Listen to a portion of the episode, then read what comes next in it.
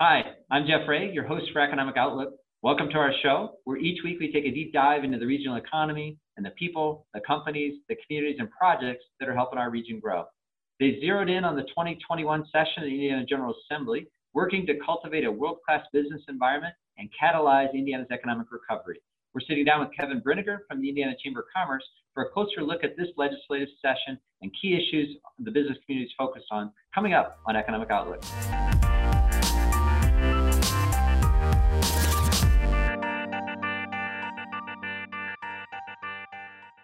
He represents the interests of more than 25,000 member businesses that employ over 4 million Hoosiers. They're the largest broad based business advocacy group in the state, representing businesses of all size and types from every corner of Indiana. Please join me in welcoming Kevin Brinegar, the President and CEO of the Indiana Chamber of Commerce. Just one other note before we get started here at WNIT, we're respecting social distancing and as such have both our guests and our hosts uh, joining us virtually today instead of in person. So welcome, Kevin. Thank you for joining us today.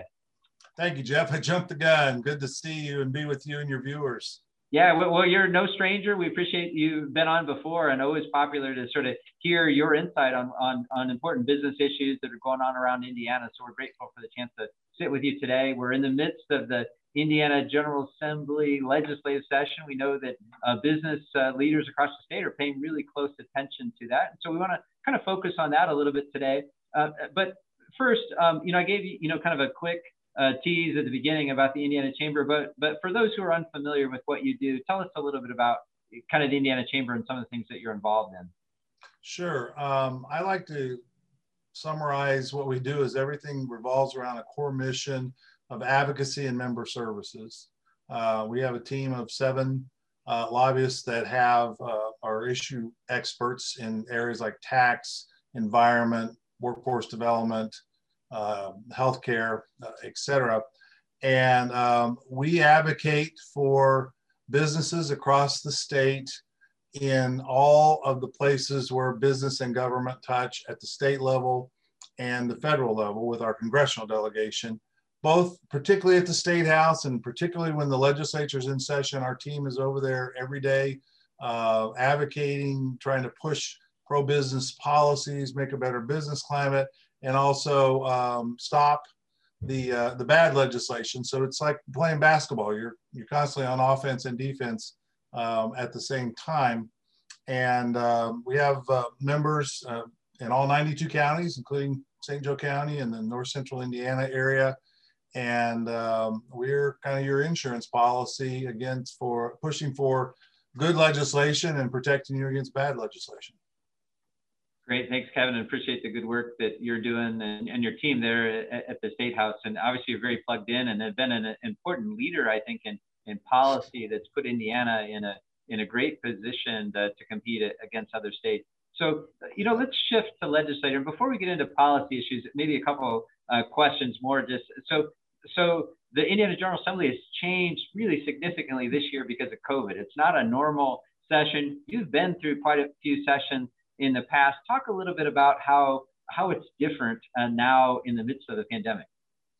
Well, when you say I've been through a, a few sessions, that's very kind, Jeff. Uh, this is my 41st wow. legislative session, uh, either working as a legislative staffer or uh, as an advocate for the business community at the chamber. And this is a session like no other.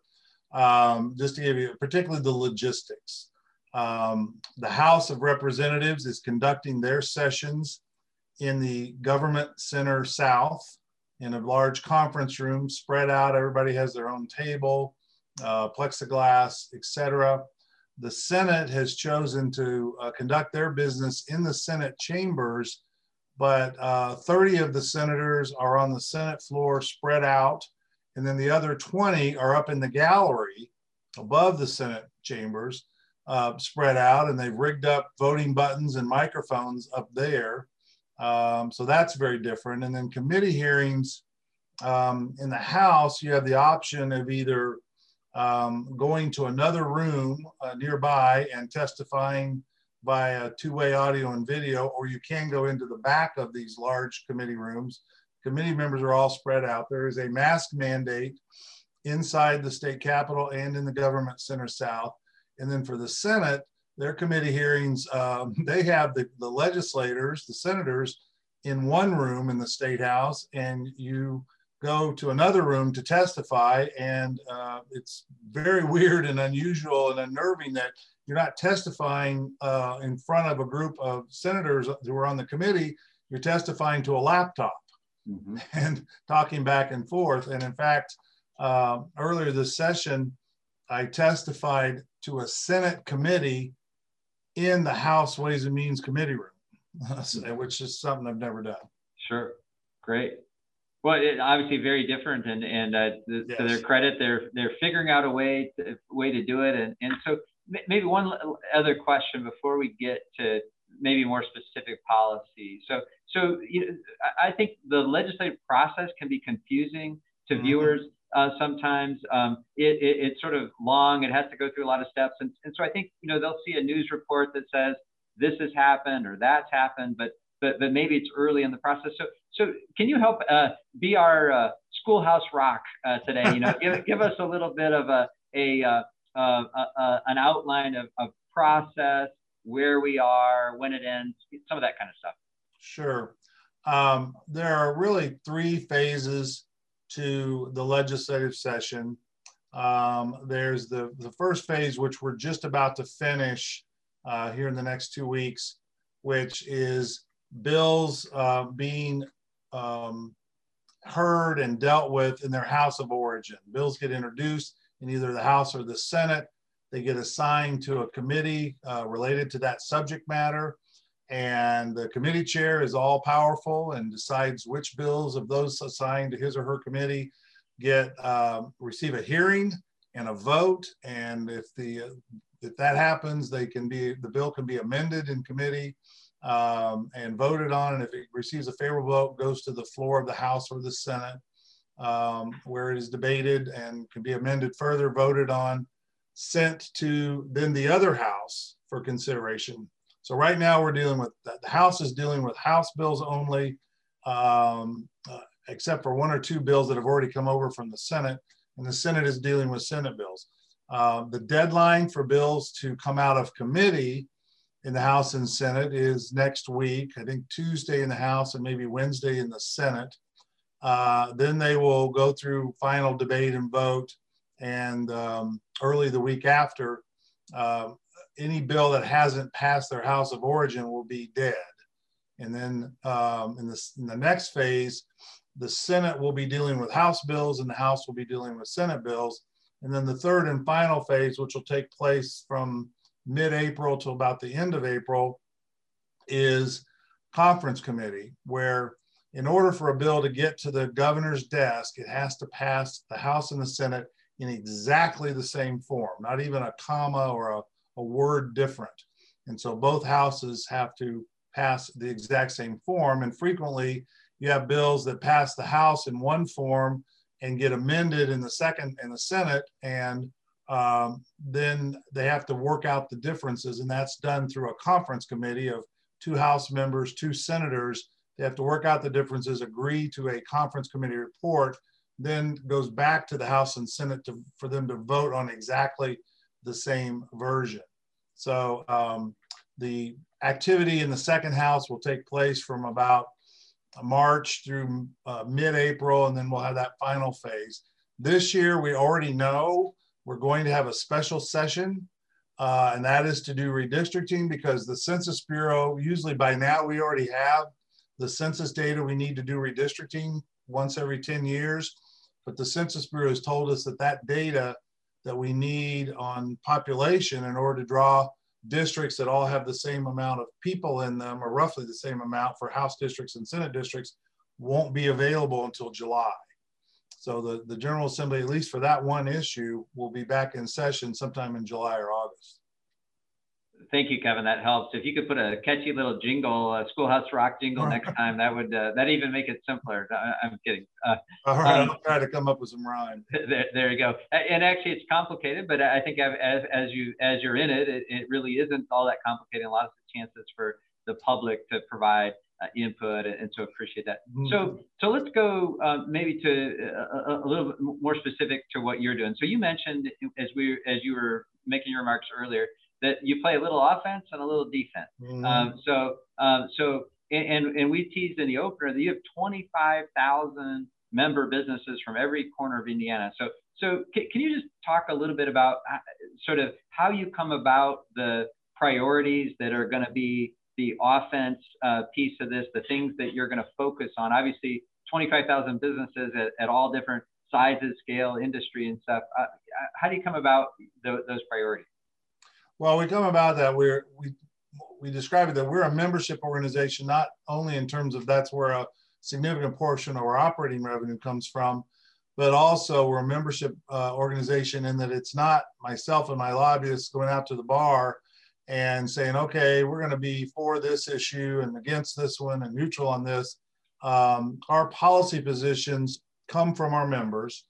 Um, we have policy committees, about 15 of them, in you know, all these issue areas tax, environment, workforce development, healthcare. And those committees are made up of employees of member companies. Um, and so we draw on the expertise of our membership um, to determine what our policy positions are and that goes into a document that we call legislative business issues. It's our general policy positions, and they're adopted by our board of directors. And then we take every bill that's introduced and run it through the filter of those policy positions. Say, is this a bill we care about? And if so, what's our position? And we put that into a second document uh, called legislative agenda, which is specific positions on specific bills. And I'm looking over my shoulder if I have a copy. Oh, here's here it is. Um,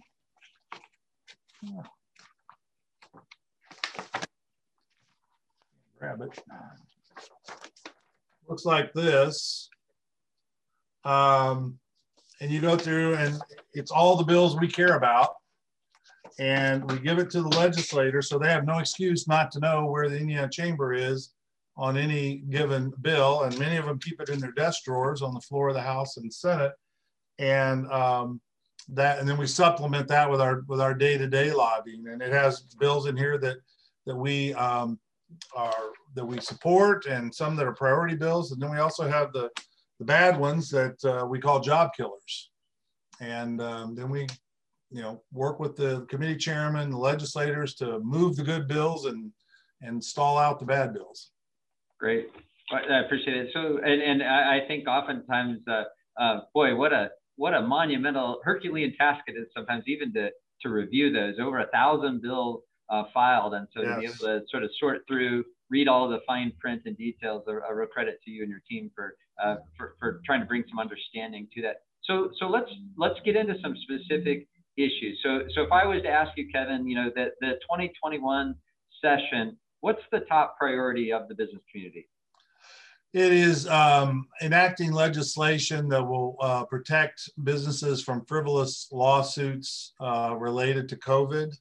Um, and fortunately, we've been successful in uh, and working with a with a coalition, including uh, local chambers of commerce around around the state, including including your own, um, and have got the legislative leadership and the governor to prioritize this as well. And the, the, and that's evident by the fact that uh, one of the key bills is Senate Bill 1, uh, which indicates top priority for, for the Senate Majority Party. In the House, it's House Bill 1002, and the only higher priority is House Bill 1001, and that's the budget bill, which is something they have to pass. But this bill would provide um, protections for businesses, schools, um, hospitals, healthcare facilities from lawsuits um, in a situation where, you know, Jeff, I go into your place of business and uh, two weeks later, I contract the COVID virus and I claim that uh, I got it there when in fact we really don't know where I got it because of all the other places I've been in that two week period of time. Uh, but you know, I'm trying to get some money out of you through maybe perhaps through a quick settlement.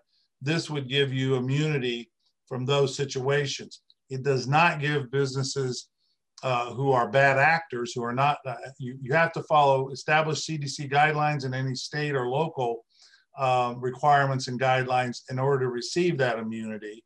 Um, so the, any bad actors wouldn't be protected. Um, but that is indeed our, our number one priority. And that bill is moving pretty quickly. It's already passed the Senate. It's out of committee in the House. And in fact is uh, literally uh, being debated and will vo- voted on uh, this afternoon here when we're taping your program. Great. Thank you, Kevin. And thanks for helping uh, clarify that. I, I, do think there was some misperception in the communities sometimes that, that every business, no matter what they uh, did, would be immune, but, it, but it, it, really was, again, the bad actors um, could still have to pay a consequence, those that have tried to do the right thing. So, yeah. so I appreciate that. Um, you touched on uh, um, budget, and, and, and so obviously uh, the, the, you've seen a few of these budget cycles every two years. The Indiana General Assembly has to do that. It's the one primary requirement for them this session. Um, can you any insight on just on, on, this budget process, how it's coming together? Uh, obviously, the, there's uncertainty because of the pandemic, but uh, um, what, what can you tell us about the, the development of the budget process? Sure. Um, the General Assembly this session will work on a two-year state budget. We do a biennial budget that budget uh, period will run from July 1st of this year through June 30th of 2023. Um, and it is a constitutional requirement that the General Assembly um, have adopted a budget in order for the executive branch to have spending authority. Uh, the uh, again, as we're as we're recording this program uh, this afternoon, the House majority Republicans are unveiling their budget and voting it out of the Ways and Means Committee. And then it'll go to the full House next week for further debate, possible amendment. Um, the governor has introduced a budget, and that was the introduced bill. Um, there, we know there's an amendment coming. Um, one of the things that it will include is, is a priority of the Indiana Chamber as part of a group called the Alliance for Healthier Indiana, uh, which is trying to cut down our um, smoking rate long term, which is now fourth highest in the country. Uh, and this budget uh, proposal will include a cigarette tax and tobacco tax increase, not as high as we think is necessary to really impact behaviors. And we're pushing this because of the impact on Hoosier businesses, which is estimated to be $6.2 billion a year in higher healthcare costs, lost productivity, and absenteeism. And that's $6.2 billion that is not available to go into wages, benefits, training, or plant and equipment modernization. So that's that's one thing we know it's in there. We also um, learned, I, I, got a briefing on this last night, that um, this budget will take, um, it has some one-time money from the federal government. And you got to be careful how you use that because you can't just build that into the, the funding base because it won't be there the next year. So um, they've, they've got less ongoing revenue than was previously expected because of the impact of the pandemic. But then you've got this one time money from the federal government that you need to use wisely.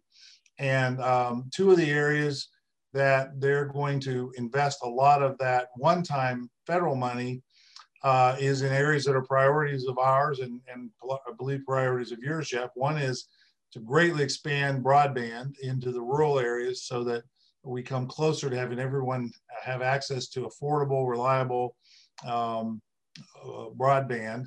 And then the other is they're going to do some version of uh, a new regional cities type program with um, focus on regionalism and projects for those. Uh, I believe it'll be focused on those communities that didn't receive regional cities money the first time around. So those are, and then of course the, uh, they'll be increasing funding for uh, K-12 education, higher education, and making some other one-time investments uh, with the, the one-time resources they have.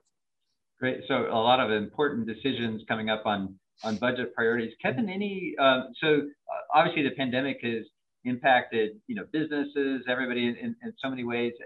Is is this budget pretty normal? Has it been affected by the pandemic? Is there less money, more money, about the same money? Any insight on on on that? The um, and this will ultimately be further impacted by and further decision making by the um, uh, April revenue forecast update that they'll do in mid-April. It's kind of a one last snapshot of what we think our revenues are going to be before we finalize this two-year budget and that revenue forecast has to look out over that two-year period, which is not an easy task, um, particularly given the times that we're in.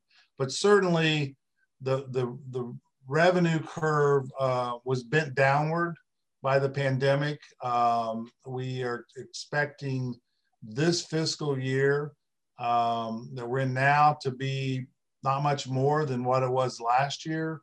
Um, and so you're you have some growth in the, the two years that you're budgeting for. I think about 2%, 2.2% the first year, a little over 3% the second year, but you're starting from a lower starting point because of the impact of the pandemic uh, in 2020 and expected to be in 2021. So it is tighter than uh, than had you know things continued as they were tracking um, at, really at this time last year, uh, right before the pandemic hit. Great, Kevin. We're sort of moving into our last five minutes here. So, sure. so uh, we so we touched on broadband. We talked a little bit about business uh, liability issues. We we touched on the budget. Um, some other other issues that are high on your um, agenda that you're paying close attention to that that it'd be good for our viewers to know more about. Well, we think it's important um, to um, make sure that we administer the iLearn test this spring. There's been a lot of talk, and, and we think it's real that there has been learning loss from the the fits and starts of going to school, then going virtual, back and forth in some various school districts um, and we feel like we need to know what the impact has been so that we can, um, our schools can devise programs and, and initiatives to catch students back up. So uh, there are, on the defensive side, there's some suggestions, oh, you know, we know the results aren't going to be good, so let's just not um, you know, implement the test. Well, let's at least do it for a diagnostic purpose. So that's one, uh, that's one item on us. We're looking to um, push forward a, a, state energy plan. Uh, the Indiana Chamber Foundation produced a comprehensive energy study last fall uh, that legislators are using and the, uh, the 21st Century Energy Task Force is, there's a bill to continue that for two years. Um, we need to know where we're going and what our options are and, and make some conscious decisions rather than just sort of wander into the, the future. So that's, uh, that, that's important. Um, with respect to also education, um, we have a bill that would um, create an expectation, not a mandate, because it would be an opt-out for students and their parents to fill out the federal assistance for free student aid or what's called FAFSA form, um, because we have the lowest completion rate of the FAFSA of any state in the Midwest and one of the lowest in the country. and there's a lot of free money out there that will um, be provided and, and lower um, low, low interest rate loan money as well for post-secondary education. And it's not just traditional for your college degrees. You also need to fill out the FAFSA form to access the governor's um, next century, uh, next level, excuse me, job uh, funds and uh, industry certificates and other things. And so we'd like for that to be an expectation that every student do that uh, and get the guidance counselors to help them. And then um, the other thing that, that comes to mind is, oh, what was that? It just popped out of my head. Uh, um, oh, WorkShare. Yeah. Um, we believe that the state should enact a WorkShare program, which is related to unemployment insurance. Right now, employers, if they're in an economic downturn, like we've gone through here recently, uh, and they need to reduce staff, their only option is to lay people off entirely. At that point, the employee loses their benefits, they lose the, the employer's retirement contributions.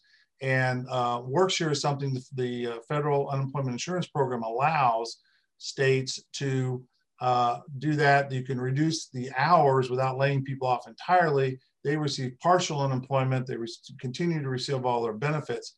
And uh, since the CARES Act was passed in March, up till now and continuing at least through April and probably through September under the President Biden's plan, the federal government is paying 100% of the work-share benefits for states that have work-share legislation. And there's a study that just came out yesterday from the Brookings Institution that estimates that by not being a work-share state, Indiana has left as much as $100 million on the table of federal money that would have been there to help shore up uh, the stability of our unemployment insurance trust fund. And because it's continuing, there's a roughly by September, it would be another $100 million. Um, Workshare will keep uh, more people employed and less people unemployed. The employers have the benefit of they don't lose their training investment in those individuals. And then when things pick back up, they have to go find them. So I know this is something uh, that our local chamber friends around the state have supported as well. There is a hearing on the bill uh, next week in the Senate. And um, we're hoping the chairman will give the bill a vote as well, but that's still um, up in the air. But we're pushing really hard. In fact, to put a press release out on the Brookings findings um, earlier today. Great. Thanks, Kevin. We have covered a ton of topics today. Really grateful. There's uh, probably a thousand more, but unfortunately, we're out of time. He's Kevin Brinegar. He's the president and CEO of the Indiana Chamber of Commerce. Kevin, thank you so much for joining us today. Jeff, it's always good to visit with you and the viewers up in North Central Indiana, and I really appreciate the opportunity. And um, thanks very much. Yeah, so that's it for our show today. Thank you for watching on WNIT or listening to our podcast. To watch this episode again or any of our past episodes, you can find Economic Outlook at WNIT.org or find our podcast on most major podcast platforms. We also encourage you to like us on Facebook or follow us on Twitter. I'm Jeff Rea. I'll see you next week.